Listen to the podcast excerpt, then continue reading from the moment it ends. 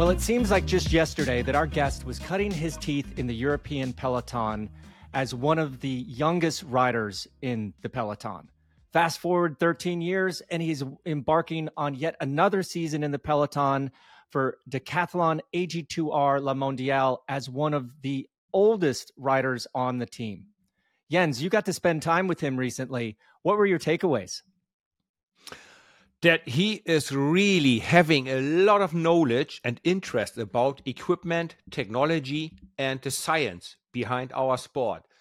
And um, yeah, he is still one of the exotic parts of the team. You know, as an American in a French team, you are still considered to be a little bit exotic. So there we go. Our guest today on Bobby and Jens. Hello and welcome, Larry Warbasse, to Bobby and Jens. Thanks, guys. Yeah, thanks for having me. Happy to be here. Well, you know, thanks for joining us. You're straight off your first team camp of the 2024 season down there in Spain. But before we get to that, there's something a little bit more important, at least over here in the US, that I want to talk to you about. You went to the University of Michigan. And for those of you that don't know, the Wolverines won the college national championship 34 to 13 over Washington a couple weeks ago. Larry, did you just roll into your training camp sporting, sporting a lot of the maize and maize and blue? I actually didn't. I mean, we do have dark blue, uh, like you know, sweatshirts and stuff on the team. So I, I, definitely had the blue, but I didn't have any maize with me. I, I, I should have. Uh, probably not the best, uh, best Michigan fan, but yeah, was a bit jealous because a lot of my friends actually went to the game, so that was pretty cool. So would you then ever, when you back home and it happens, would you then rather go to your Michigan team, Bobby just talked about, or would you go, nah, I just gonna go to the Super Bowl straight away? what would you choose? Your little home team having a beer with your friends, or take the thousand dollar ticket and go to the Super Bowl? I have to say, uh, college football games are really fun, and going to Michigan, uh, yeah, it's really a big thing there. So um, I really enjoy, yeah, game day, game day weekend. So uh, I'm sure the Super Bowl would be an experience, but uh, yeah, going to college game day is pretty sweet. Man, I I, I remember being on French teams. Uh, I used to wear baseball hats all the time, and that didn't really go over too well with the French teams. You remember that Yenzi? They, you know, still, Roger Legeay would always, yeah, yeah. But man, if there was a if there was a time to sport a big M hat or T-shirt, that was the time to do it. You should have should have taken full advantage of that old Larry. But um, okay, so so fresh off the first training camp of the year, uh, January training camps have a different feel to it, right? It, it feels like it's homework check time. Um, walking into the the camp this year, how did the first team camp go for you down in down in Spain? Yeah, so our first team camp was like um, in December, so that was like yeah, I guess just all getting back together. Well, actually, we had three team camps. We had one in November where we did the team presentation. You get your equipment, you do all the kit fitting, and then um, we had probably just ten days at home, and then we did the December camp. So that's like you know more just like okay, getting back into the swing of things, more endurance focused.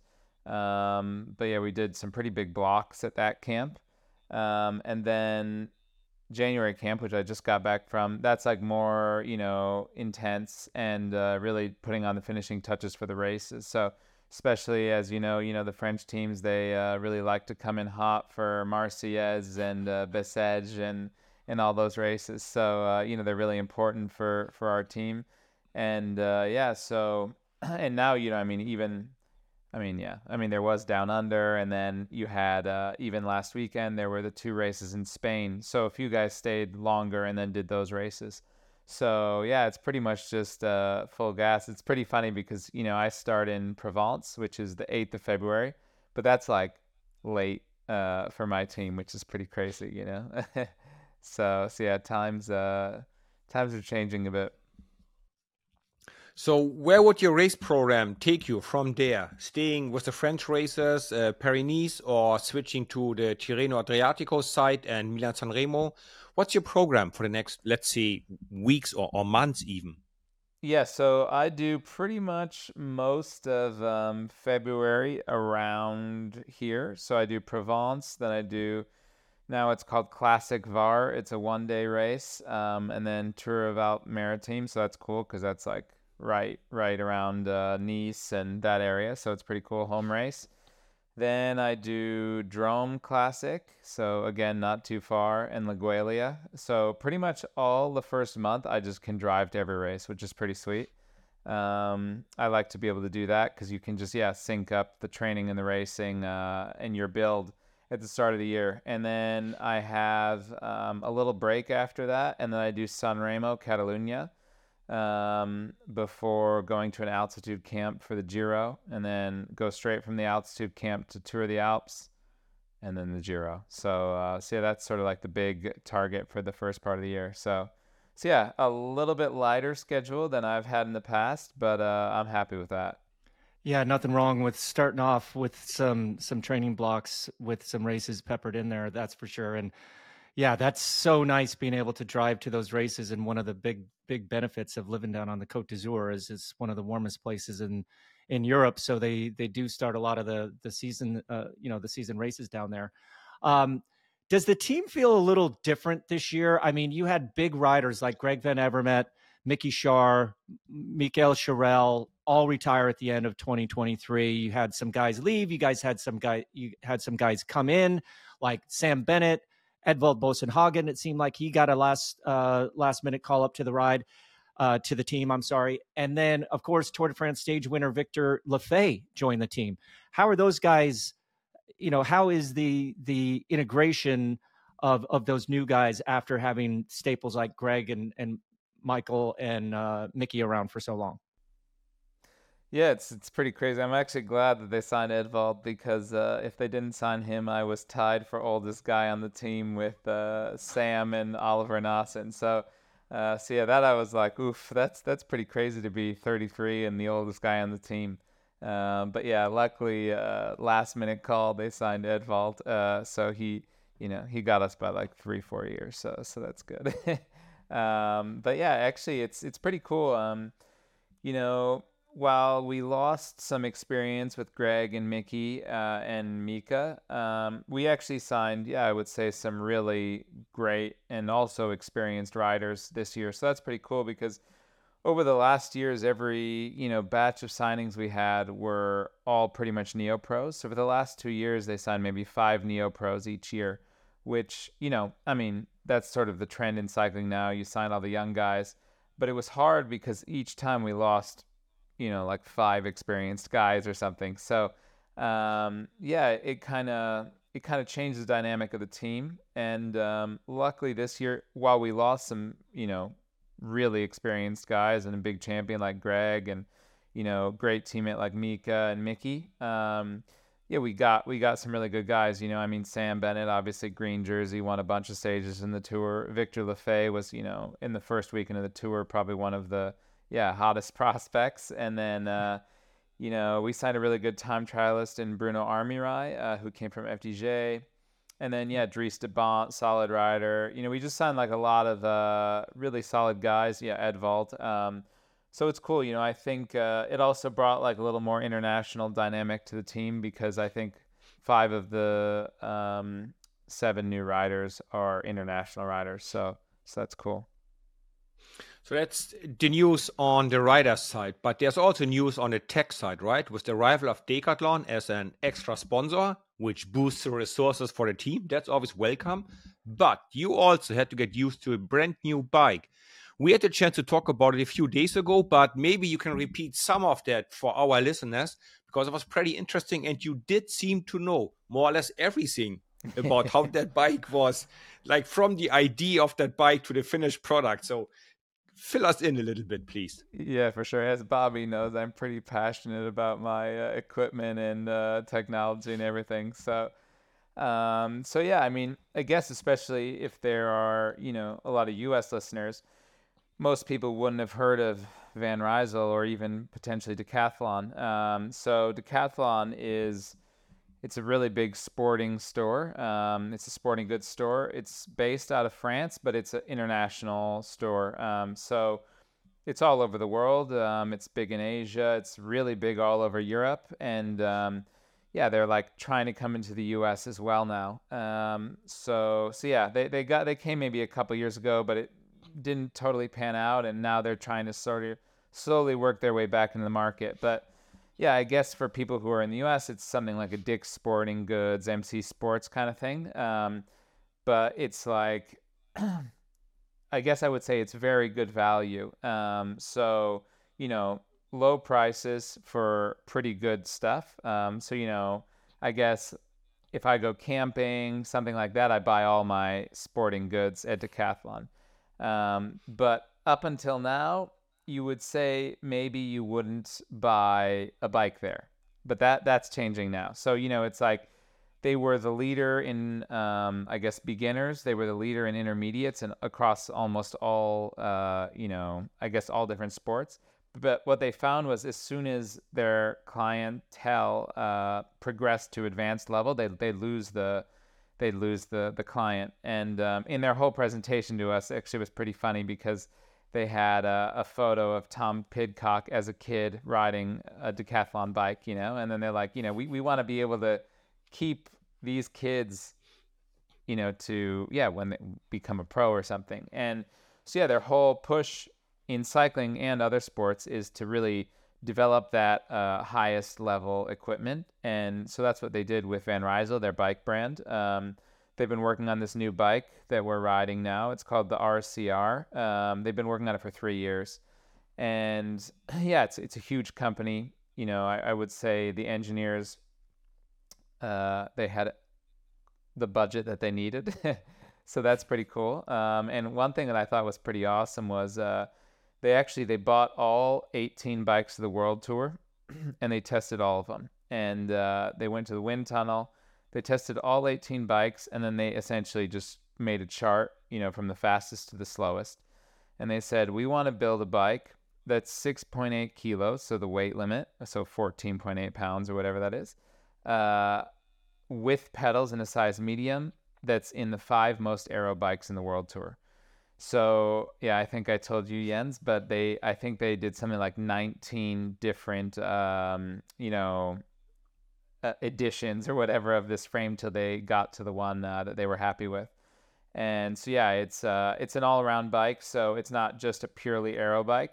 It's a you know lightweight aero bike, kind of all-arounder, like we're seeing a lot on the market. And uh, yeah, it's awesome. So and then the cool thing is, you know, they said we'll get to sort of we won't have exclusive contracts with any uh, equipment or you know component supplier and essentially we can revisit every single year with whatever's the fastest. So, you know, we're on Continental now, but if next year a different tire brand's faster, we can switch tires. Uh, you know, we're on Shimano because everyone decided that they thought that was the best. Uh, you know, so it's pretty cool. It's uh, they're really, really looking towards performance, and that's yeah, big, big, uh, big thing for us. So, so it's pretty cool. Well, that that's not the only big change. I mean, for years now, AG2R Le Mondial or AG2R uh, Citroën had a very unique kit highlighted by brown shorts. I mean, love them or hate them, that was your image, right? It was very easy to pick yeah. you guys out in the peloton. Uh, but now with Decathlon AG2R Le Mondial, you've moved to more of that traditional white and blue jersey with black shorts. You know, the white and blue, very, very um, associated with the colors of decathlon.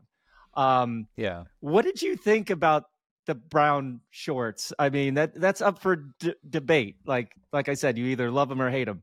Um, wh- what is your your uh, your opinion on that kit uh, compared to the new one? I actually have to say I really liked the brown shorts because it was just different, you know. I mean, we were the only people with brown shorts, and and yeah, I mean, it's good also because like uh, they didn't ever look dirty, you know. they just looked, or they look dirty all the time, depending on uh, how you look at it. But uh, but yeah, um, I don't know. I thought it was a cool kit. You know, it was kind of like iconic and classic uh, in cycling. So I, I enjoyed having those brown shorts. But uh, I mean, black is super classy, and I definitely I have to say uh, it looks looks classy. The new kit with black shorts. I I like that too. I'm not. I'm not too disappointed to be honest, but. Alrighty, here's another question where we require an honest answer. How much of your shopping actually happens in Decathlon now since the start of January? you know, I've come on, let, met, it, let us yeah, know. Yeah, I've been meaning to go there this week uh, to get a few different things. Um, but honestly, I've been training too hard, so I've been too tired to actually leave the house. So I, have just stayed home. I haven't been to Decathlon yet, but uh, I'm sure I will help subsidize my paycheck uh, at certain points throughout the year. Yeah, hopefully you got some like coupon discount code or something like that. Because uh, I, I do remember Jens when we used to do those training camps and we needed you know gear, or when we you know climbed Kilimanjaro. Like I didn't have any of that stuff. You go to Decathlon, you can pretty much find anything but the kitchen and the kitchen sink included. You know, it's uh, a pretty cool, pretty cool store. Um, definitely remember getting some kids bikes there, some kids helmets, some rollerblades to uh, cruise around on the Promenade des Anglais there in Nice back in the day. But um, Larry, you know, you've been on this French team or French teams now for what going on your sixth sixth year. Um, yeah, Jens and I both had that opportunity of trying to fit into that new kind of unique, um, much more historical, classic. You know, we do things the way we do them because that's the way we've done them for a long time. But I, am wondering for you, you know, being younger than us, and you, you just kind of shocked me when you said earlier that you were at risk of being the oldest guy on the team because it just seems like when did that happen? Right? Like the last yeah. time I remember you were like, you know, a young little neo pro on on Team BMC Racing. But what are some of the challenges that you and your generation, uh, English speakers in general, have to deal with when when riding for a French team? Yeah, you know, I mean, I think uh, speaking French is, is, yeah, it's a big barrier for a lot of guys. So, um, you know, when I joined the team, um, they're like, oh, you, you, know, you don't need to learn French, don't worry. But I was like, ah, I think it's probably good if I do. And um, so, yeah, at the time I was living in Villefranche-sur-Mer, just next to Nice. And yeah, there's this really good immersion school there. So my off season, I signed up for a month long French immersion. Um, and I went, yeah, 8 a.m. to 5 p.m. every single day. That was my entire off season, uh, the year before I came to the team, and uh, yeah, it gave me a good base that helped me learn once I really got to the team. So I, I will say, like the first six months were extremely difficult um, because, yeah, I guess you know, as you guys both probably know, also it's like when you just learn a foreign language and you're really it, it requires a ton of concentration to just communicate, to try to understand, to, to yeah, to just be in that environment. And so you're training, so you're already tired from all the training that you're doing. And then just on top of that, like your brain is just working on overdrive the whole rest of the day, you know, or in the races, you know, you're trying to understand what's happening in the radio while while you're you know you're at 180 beats a minute like uh it's uh it's really it's a challenge so the first six months i mean every race, every training camp, I was really I was exhausted, and I think it's because like yeah, my my brain was running as fast as you know my my body. Um, and yeah, so that was that was a challenge. Um, I, I struggled a bit the first six months, but then I don't know, it was something like maybe I went back for nationals or something. I had this time in the U.S. and then I came back, and all of a sudden it was like boom, it just like clicked, and then all of a sudden I, I could speak French without really thinking too much and uh, and yeah, I, I, don't know. It became a lot easier from there, but but the six first six months were really difficult. Here's a little example of uh, my first uh, time in France. I wanted to ask him how his legs are, but I actually asked how the ham is. So instead of asking, "Hey, le jambe ça va," I went, "Hey, le jambon ça va," and he looked at me like, "What, what jambon? What ham are you talking about?" And I actually wanted to say jambe, like legs. Yeah, yeah oh yeah. man after we uh, cleared it up, we laughed at it for a week or so. But um, yeah, uh, that's just normally. I I really had wanted to believe they laugh with me and not about me, right? they laugh together yeah, with me. Yeah. That they give me some credit. But my, my, my, guys were good. They helped me. They corrected me in a nice way. So it, it, was a good learning process there. Hey, um, we just talked about you um being 33 years old, Larry. Um, have you seen it all? What would surprise you in a coming season? Or you go, nah, I've seen that, nah, done that, nah, made it. Yeah, I know. I mean, I wouldn't say I've seen it all, but uh, I guess I mean I have done quite a lot of races, uh, and I've yeah, been around the block a few times now, but I don't know. I don't know what I could say uh, would surprise me this year. Um, you know, I think every year cycling surprises me. Um, just, you know, it's like everyone gets so much more professional and then everyone gets faster. You know, I mean, myself included. The only problem is everyone gets uh, faster at the same rate, you know? so every year I progress but every year the level of peloton progresses so i pretty much stay around the same same spot but um but yeah i think uh i think we'll keep seeing more and more development you know like i think i told you jens uh, at the training camp and you know you asked me about the nutrition i think that's really a huge huge change and huge shift we've seen um you know, is just we're extremely calculated with all the nutrition stuff, um, and I think that's you know contributing to the higher speeds of the peloton. Is like now everyone's super well fueled rather than just you know having a bar when you're hungry every now and then uh, on the bike, and you know there's all these little details that uh, are changing that that are making a big difference. So, so I don't know. maybe there's. I think if yeah, I'm sure there'll be something that'll surprise me, uh, but I don't know what it is yet. We'll be right back after this short break. Now, back to our chat with Larry.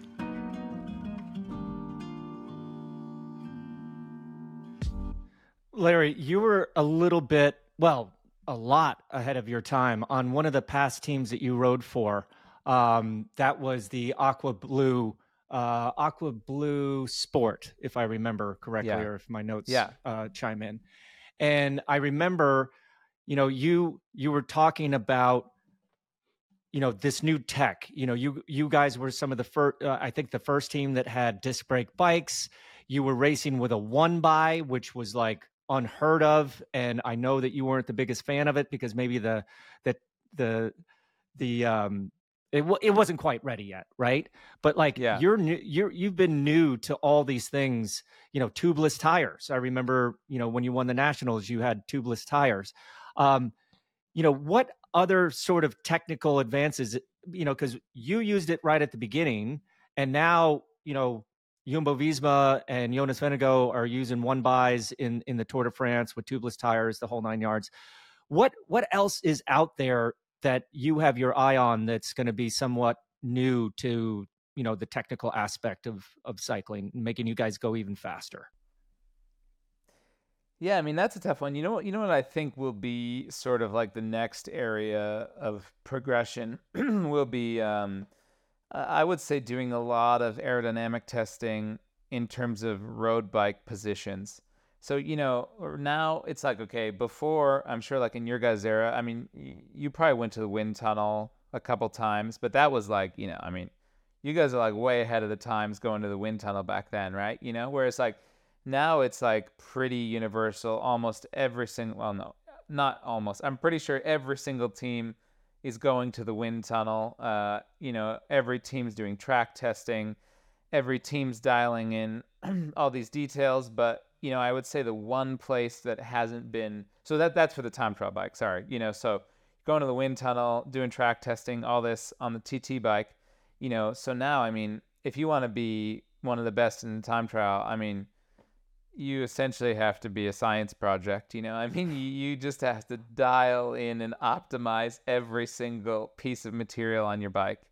Um, and then all as well. I mean, the position is probably 70% of that. So, you know, you have to just test, test, test, test, test. So, yeah, not all teams have that budget or want to invest that into that, but that's definitely, you know, a big thing. But the one thing teams haven't totally explored, some people are doing it. I know there are some riders who have tested a bit with their road bikes on the track, etc. But um, I would say the next thing we're going to start seeing a lot of is guys doing track testing or wind tunnel testing on their road bikes. But like, I mean, just across the board, I think everyone will start doing that soon. Um, so yeah, it's just another another thing, but uh, but I think that'll make a big difference. If uh, now that just mentioned, I remember Victor Campenaerts. He seemed to be a bit of a pioneer. He had a very narrow handlebars, and I think he was one of the first ones also to have his brake levers pointing inward, so he would get smaller. So maybe yeah, have a quick word with him and see what he thinks about it. Hey, um, riding fast on a bike, training also seems to be an important part still. Back in my days, I would do in my later career about 35,000 kilometers per year, 15,000 racing more or less, and 20,000 training. Is that about the volume you guys do these days, or you go shorter but more intensity with this, with the, the riding? I would say no. I, I would say that's actually pretty bang on. You know, I would say Mm, yeah, most guys are somewhere in the range of yeah, probably thirty-two to thirty-seven thousand or something. So you know, like, you know, I think it's funny. I was listening to a podcast, uh, maybe even I don't know, in the last couple days, and they were talking about that. Is that actually like in terms of general volume, it hasn't really changed that much. I think it's just how we acquire that volume. So you know, I think uh, you guys used to race probably way more than we do now. Okay, last year I was like I was the third. I had maybe the third most race days or something. So I did maybe almost 90 race days last year. But in your guys' day, you probably regularly did over a 100 sometimes. now. Um, Absolutely. So that yeah, that's definitely now. There's like a UCI rule that says uh, you can't do more than 80 or 85. I mean, no, no, no one contacted me last year when I went over that number, but uh, but uh, yeah.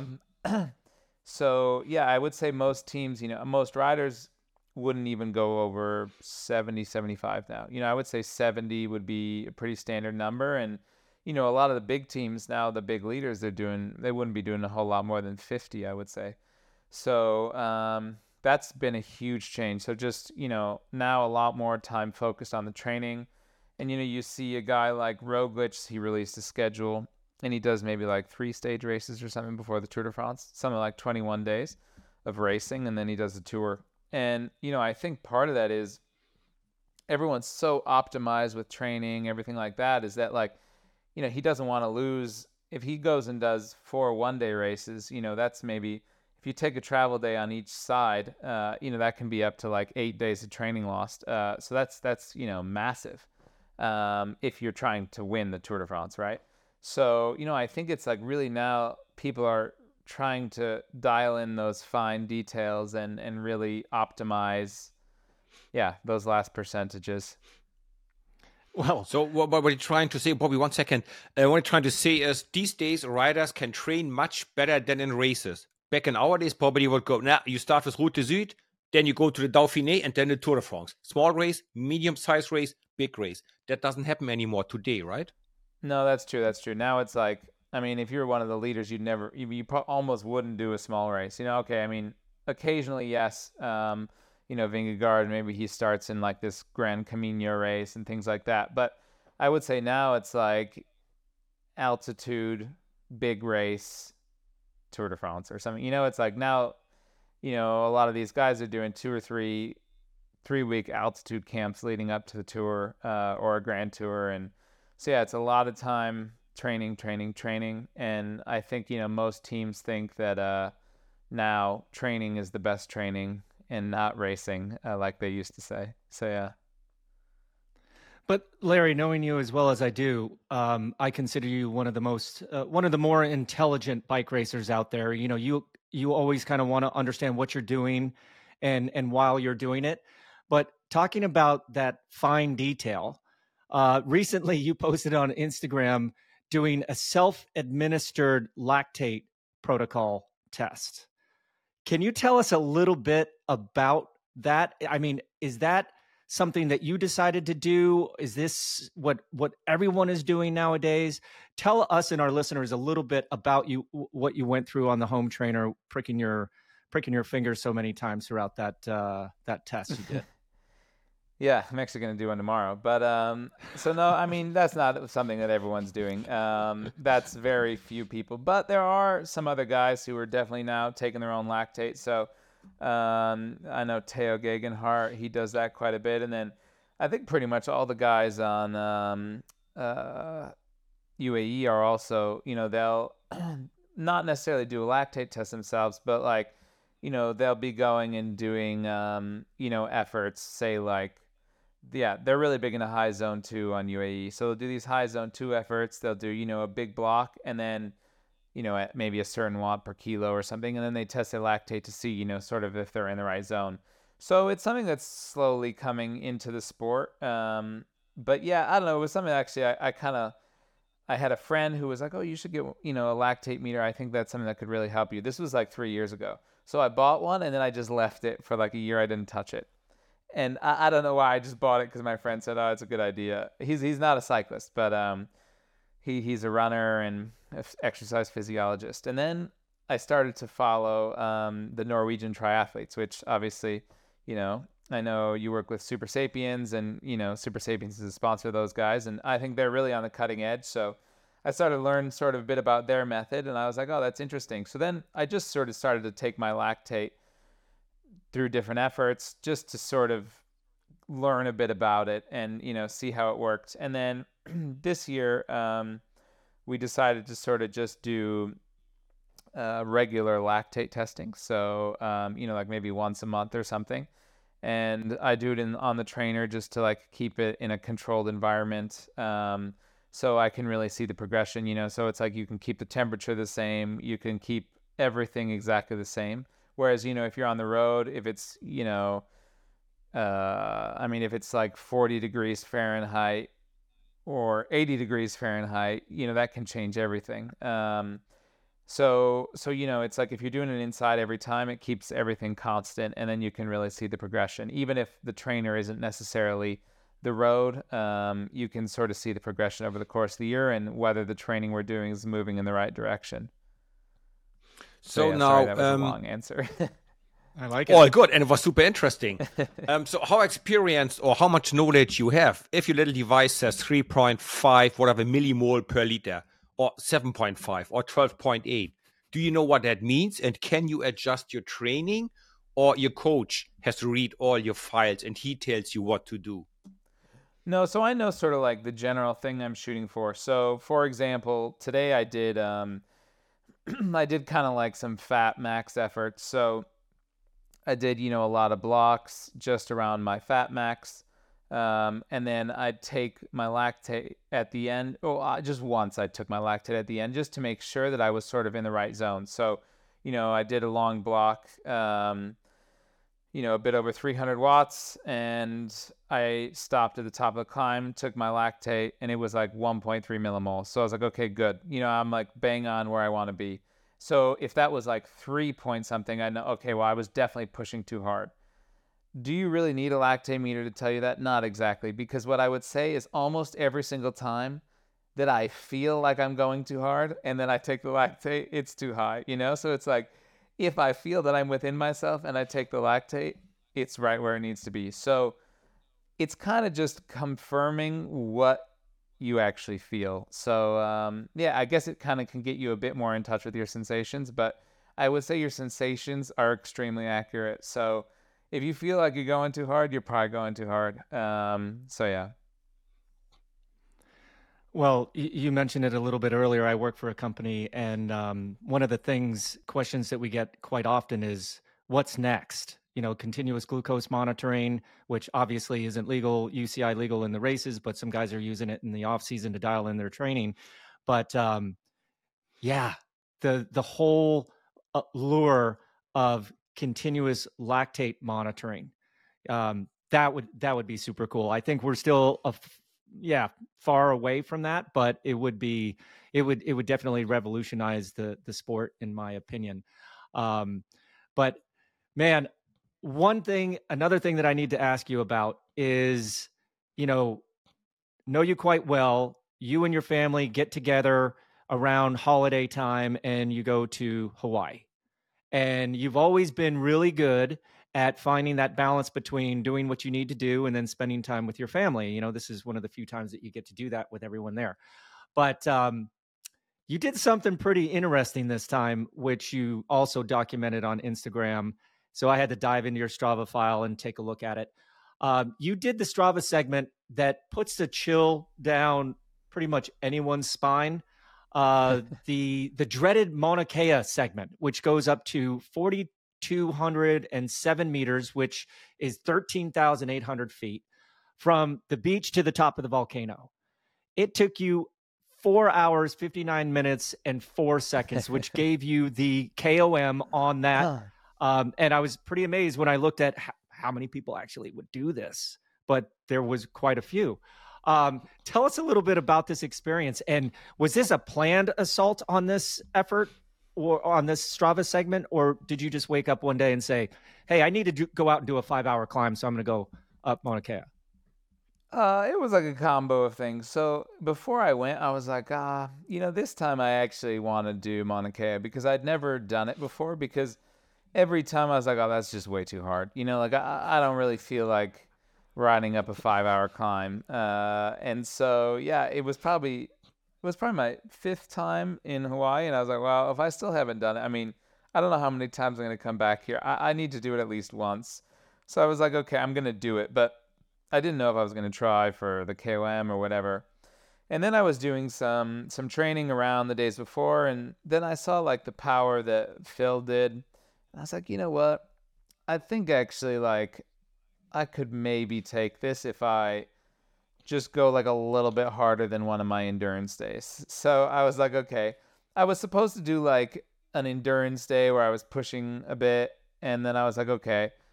I asked my coach, I was like, oh, you know, is it cool? Like, I just try for this KOM. And he's like, yeah, sure. So I was like, okay, if I do like a bit of zone three and then endurance, maybe I can take it. But I mean, even doing that for like five hours, this is like, it's pretty solid. So, so I was like, okay, I just really, yeah, I just essentially every time it was like steeper, I, I, I'd do like, you know, zone three. And every time it was flatter, I'd sort of back down to just like normal endurance. Uh, you know, I didn't stop to pee. I kind of peed off the bike on the one flat section. Uh, falls down, falls flat downhill, and then, and then you know, the other thing was is like, um, there's like this gravel section, uh, and it used to be that anyone could drive to the top, but now you need um, like a four by four um, or four wheel drive to go to the top, and we only had like a, a minivan uh, that our, our family rented. So I was like, I just asked my dad. I was like, look I don't want you to have to follow me the whole day while you're on vacation. So like, can you just meet me at like the Rangers station, which was at like 9,000 feet, 3,200 meters or something. And uh, I was like, can you just meet me, give me like fresh bottles and stuff, and then you know maybe drive me back down after. So, so my dad, I was like, it'll take me about like a little over three hours to get there. So my dad met me there, and I I took like a down jacket just in case because I was gonna be hot. I put like a down jacket in my jersey took new bottles, took a bag of Haribo, and then just uh, went on my way again. but what I didn't realize is that you're actually supposed to like register at the ranger station to check in, and you're even supposed to wait there for 30 minutes to acclimatize to the altitude before you go all the way up. Anyway, there was this ranger talking to like some other car, checking them, and I just you know blew through. But I was like, oh sweet, the guy didn't see me. I'm go- I'm golden. And so then I'm riding, and then this guy drives up, uh, you know, in his SUV, and he's like, you gotta go back. You gotta go back. I was like, oh, I'm sorry, you know, like uh, I'm trying to break the record of this climb. He's like, you've got to sign in, you know. And I was like, oh, can my dad sign me in? And he's like, fine. Okay, what's your dad look like, you know? and and and I was like, ah, oh, you know, he has a Michigan hat on. Yeah, he he, he wears amazing blue. Um, you know, he's driving this minivan, whatever. He's like, okay, just go. So the guy let me go. Anyway, end up hitting this dirt section, which is super hard. And uh, at one point, I even had to walk because it was so sandy. And uh, yeah, you just I couldn't get any traction. Anyway, I thought, well, this is finished. You know, there's no chance I'm getting this. And then I was able to get back on the bike. I probably walked for like five minutes. And then all of a sudden it just turned back to pavement, which somehow I missed in the whole thing. I thought it was dirt all the way to the top, but it's like 10K of dirt and then 5K of pavement. So the last 5K were pavement. And all of a sudden I realized like my Strava live segment didn't work, but I knew I was somewhere around the time. And I was like, okay, well, I'm somewhere within a few minutes. So I might as well just, you know, push a bit hard the last kilometer just just in case I'm close, you know. So the last kilometer I just kind of pushed harder and I did a little sprint the last sprint the last couple hundred meters. And I could see on the, the, the Strava live segment that I literally I think I passed Phil in the last 200 meters and then got the, got the KOM. So So yeah, but I didn't know until after I went to the car. I, I went back to the car, uploaded the file, and then saw, oh yeah, I got it. So so I was like, wow, 15 seconds is pretty crazy. It was almost like I was trolling him, but it was literally just uh, luck. But yeah, so pretty funny. That's gotta be one of the longest Strava sections ever. And just for your info, I was up there oh, with yeah? my wife, 1994, in an open convertible Ford Mustang. Our nice. first holiday together. We just dated for a few months, and I had some racing. The Outrigger Tour of Hawaii in oh, wow. October, maybe '94, and I organized a ticket for my wife to come, and we went up there in an open convertible Ford Mustang. Best holiday ever. That's but anyway, awesome. back to you. Um, let's go to the other side of the weather extremes from Hawaii. You're born in Traverse City, that is on Lake Michigan, right? Yeah. So yeah. for our viewers in or listeners in Europe, that is far further north than some yeah. parts of Canada. And yeah. Canada is famous for cold winters. So, how, in the name of God, did you pick cycling in a place where you might have six months of snow and winter? Yeah, I um I actually got into it through ski racing. So I used to ski race when I was a kid, and then um, our ski club did these mountain bike camps every summer. So yeah, I started uh started out ski racing, and then when I was yeah maybe about like 12, 13 years old, I did these mountain bike camps. Really enjoyed uh really enjoyed it, and there's a big mountain bike race in Traverse City every year called the Iceman Cometh and there's something like 5,000 people do this race. Um, so I did did that race. Um, really enjoyed it, and a friend of I who I skied with, he mountain bike raced a lot, so he asked me to just join him the next year, and I was like, okay, cool, sounds good. So got into mountain bike racing like that, and then when I was 15, 16 years old, I switched to the road, um, and I just liked how it was a more social. Um, yeah, there was a more of a social aspect to it. And yeah, I got lucky. I, I kind of had like a mentor back home who was be- into racing, and he took me under his wing. And kind of just slowly, slowly chipped along, uh, joined the national team, and progressed like that. So um, yeah, it was it was a long process, but I was pretty lucky to have good people around me the whole way. Um, Jens, I don't know if I've told you this before, but uh, Larry what used to come down here to Greenville, South Carolina, and stay with with the Hincapie family and and do some training. And it was one of the first years that I was working for BMC, and I was kind of looking after Larry, and started paying attention to like his little GPS co- coordinates. And I was like, "What the hell are you doing down in South Carolina?" And I thought South Carolina was flat, and like on a normal ride, you're pulling, you know, twelve to fifteen hundred meters of elevation. Like, where the hell are you? And so, kind of due to you, Larry, um, I'm down here in, in Greenville, South Carolina now, and uh, just waiting for you to come back Crazy. to the to the Fondo, or yeah, exactly. You know, yeah. once once you uh, get bored with going and do those fancy climbs in Hawaii, coming and spending the the winter with us. I know, but, I miss you guys there. But Larry, you know, you've done five Giros, five Vueltas, and I know that you said the Giro is on your your your program for this year. But to our viewers and listeners that may not know, the Tour de France finishes in downtown Nice, which is Larry's basically a, adopted hometown. Is there any chance, Larry, that we can see you in in the Tour de France this year? Because I can't imagine how cool that would be, finishing the Tour de France basically at the bottom of the hill that you live on. Um, is there a it chance? Actually, yeah. Is yeah. there a chance that we're gonna could see you in the in the Tour de France this year? I, I really hope so. Um, I you know I think we're gonna have to wait and see how how it goes uh, at the start of the year, and yeah, if you know should I do the Giro, then you know I I really have to outperform to be able to go to the tour. So so I, I mean it's for me it would be a dream because it, it actually literally passes the last stage passes my front door. So it literally passes right in front of my house this year. Um, so yeah, for me that's really really a big dream because it's also one of the only races I have not done. Um, I've done nearly every other race. Um, and yeah, that's definitely a big one for the bucket list. So so it's something I need to do um, before I retire, and uh, yeah, it's definitely one of the biggest goals that I have. So we'll see.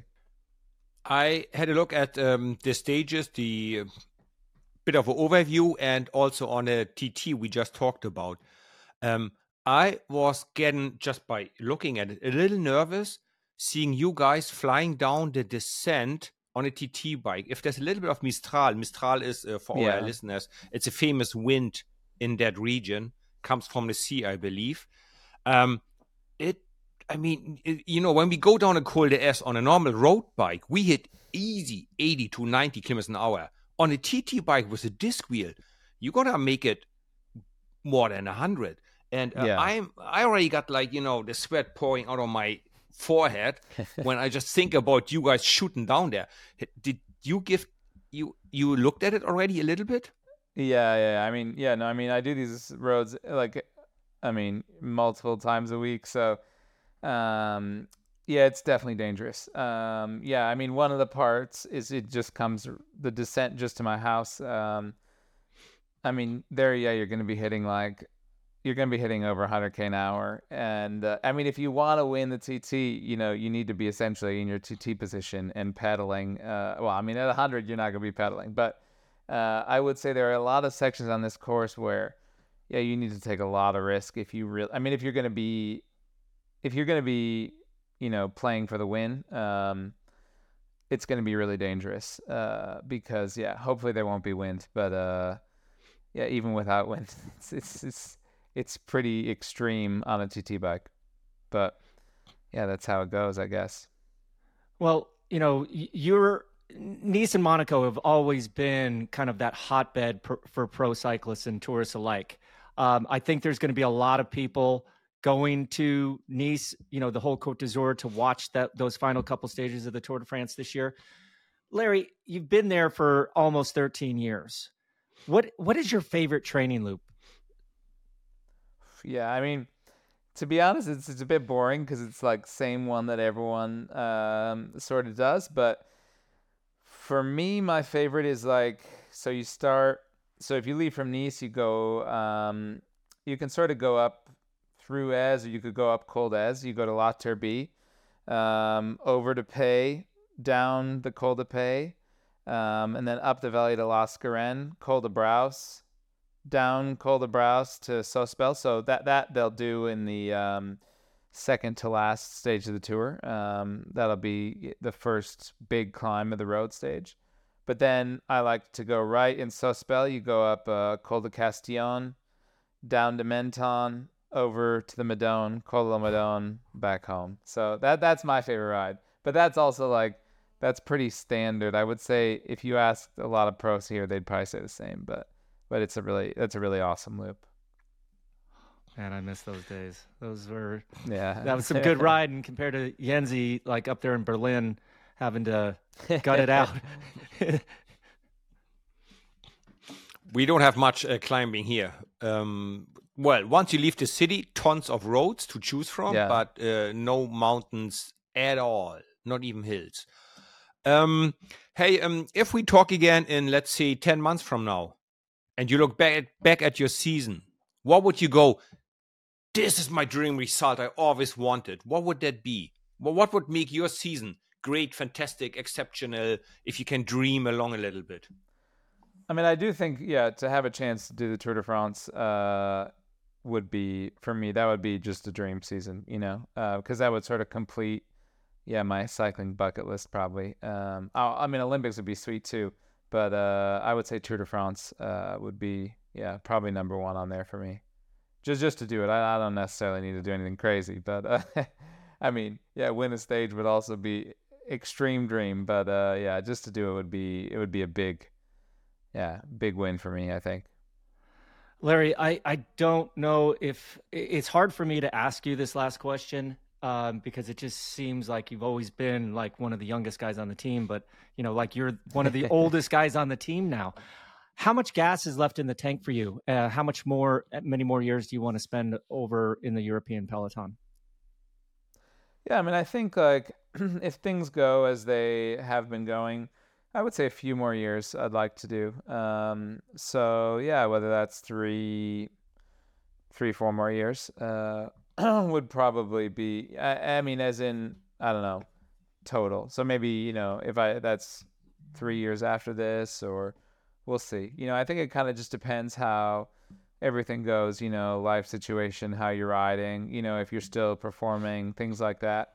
Um, but you know, I, I actually really enjoy uh, doing it. Uh, I mean, I enjoy the training. Uh, you know, I enjoy less, you know, the diet and stuff. But uh, but even that, I don't mind that much. Um, so I, I just like, yeah, I kind of like going. I like going to the races. I like doing the training. Uh, it's not a bad gig. So yeah, if I could do it for a few more years, I, I'd be happy. Larry, thanks a million for being our guest tonight, giving us the chance to talk about your season coming, a bit of your past, and also your last training camps. Again, thank you very much for being our guest. It was fantastic to talk to you. Thank you guys. It was a pleasure. Well, that's all the time we have for this week. Huge thanks to Larry for being our guest. Thanks a million for listening, and please give us a five star review and share us with your friends. This show was a Velo production in association with Shock Giraffe. This episode was produced and edited by Mark Payne. And please remember to check out the video version of this podcast by heading to the Outside Watch YouTube channel. Get in touch with us on Twitter, Instagram, Threads, and Facebook. Just head to at Bobby and Jens and give us a follow. Larry loved the brown cycling shorts of AG2R. But what was your favorite cycling kit of all time? Let us know